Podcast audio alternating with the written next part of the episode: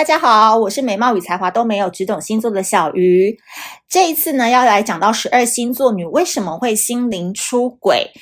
第二个阶段，我们要来讲的主题是：刚开始都喜欢到不行，最后只剩下不行。其实也就是说，哦，我们接下来要讲的这个系列的四个星座的女生，其实一开始她在爱上你的时候，她都投入的非常的快。那也就是因为她对感情的投入是比较纯粹的，她并不会因为你很有钱，你名片上的 title 很好，你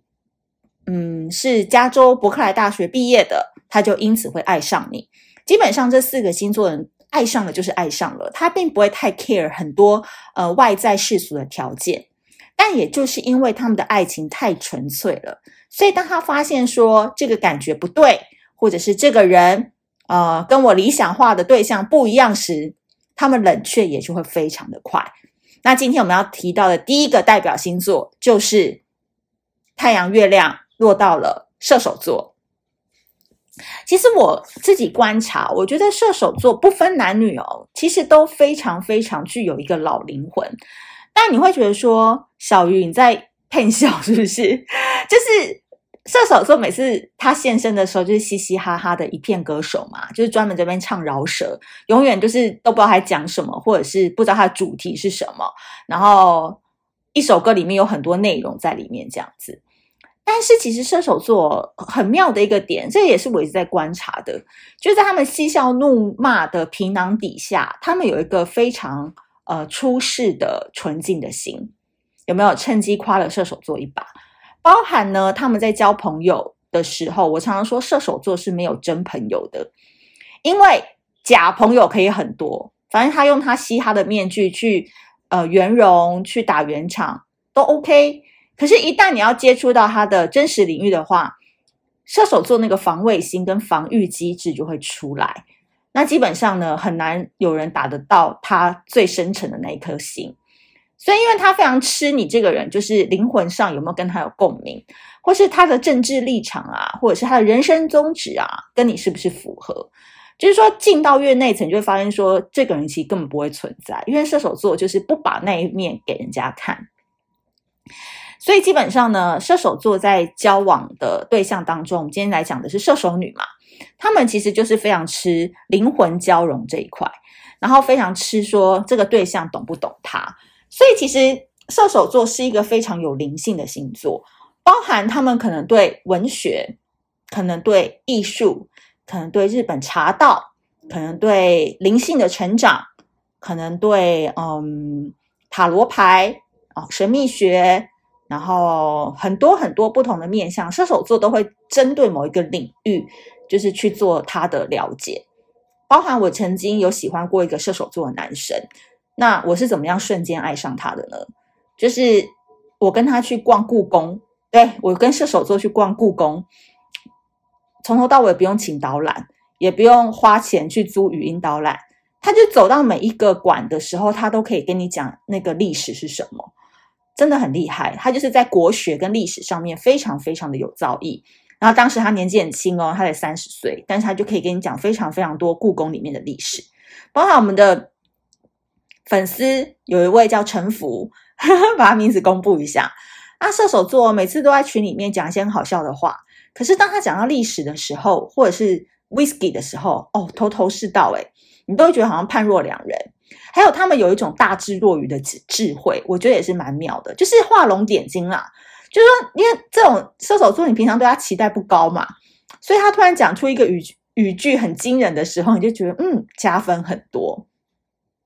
那回到射手女，为什么他们会选择心灵出轨？因为其实呃，他们非常具有灵性，而且内心其实都有一个柏拉图，他们很希望自己的对象其实。虽然表面上他们很浪，但他们内心还是追求一个安稳跟心灵交流的一个相处模式。但是呢，老天爷是很公平的啊，他就给射手女一个射后不理的匾额。就是说，很多人遇到射手女都觉得他们玩得很开，拿得起也放得下。然后呢，嗯，好像不需要太认真也 OK，对不对？这射手女你也不要说小鱼讲得太绝，就是因为你们自己平常有时候给人家的外在形象就会觉得说。你好像不会伤心太久，有这种概念，对不对？所以呢，射手女其实也很困扰，因为她呢，其实都一直在希望对方是可以成为她人生最佳的伙伴。但是你们这些臭男人，为什么都要半途走人？对不对？就是他其实内心有这个渴求，可以大家一起成长。但是往往那个男生走到百分之五十的时候就离开了，他就会很怄。但其实你们知道吗？其实射手女是一个情绪勒索专家哎。嗯，包含最近在婆媳那个连续剧当中，一直问老公要吃什么样炒蛋啊、什么吐司的那位艺人，好像也是射手座的。就是他们真的跟他们结婚，或者是真的相处很比较一段时间之后，你就会发现说，他们为了达到自己的目的，他们真的是会把身边的给逼死的那一种，尤其是用道德或者是用他认为的真理去说服你，或者去绑架你这样子。所以通常哦，射手女真的就是远远看的时候很漂亮、很大方、很得体、很幽默。但相处的时候，你就会觉得说，哇，比处女座、巨蟹座、双鱼座还要厉害的控制专家。所以呢，射手女在不断不断的尝试，或者是不断不断的被失败之后，他就会发现说，搞暧昧还是比较好的。就是他其实也不会想要去改掉自己情绪控制专家，或者是自己是控制狂的这件事，因为很多射手座其实意识不到。自己有这个问题，因为他会觉得我从小到大就是这样长大的，为什么大家会觉得我很奇怪？因为他没有真朋友，你懂吗？就是他都用这样子的模式，所以大家就会跟他保持一个百分之五十的距离，所以有很多时候他看不清自己的模样，所以可能就小于这种离他一千步以外的人看得比较清楚吧。所以基本上呢，射手女到最后呢，她可能就会演变成是说。不断的近臭远香，就是以前男生在百分之五十的时候他就逃了嘛。那射手女现在变本加厉，她可能到百分之三十的时候，她就自己决定要先离开，或者再先去布线，因为她知道如果再这样下去，可能对方又会因为某个点，然后厌恶他，或是又会因为他哪一个个性的问题，然后又会重提往事。射手女就会觉得很烦，因为他其实并不觉得这个是一个问题，他反而是觉得你能力不够。或是你配合度不高，或是你不够爱我，所以你没办法达到我的想法。对，这个就是一个很奇妙的一个循环的问问题。所以，呃，十二星座女心里为什么出轨？其实，在射手女的身上，会感觉到更多的是她对自己的不肯定，或者她是对自己的矛盾，那导致她到后来，她宁愿去喜欢一个她喜欢不到的人，或许比较保险。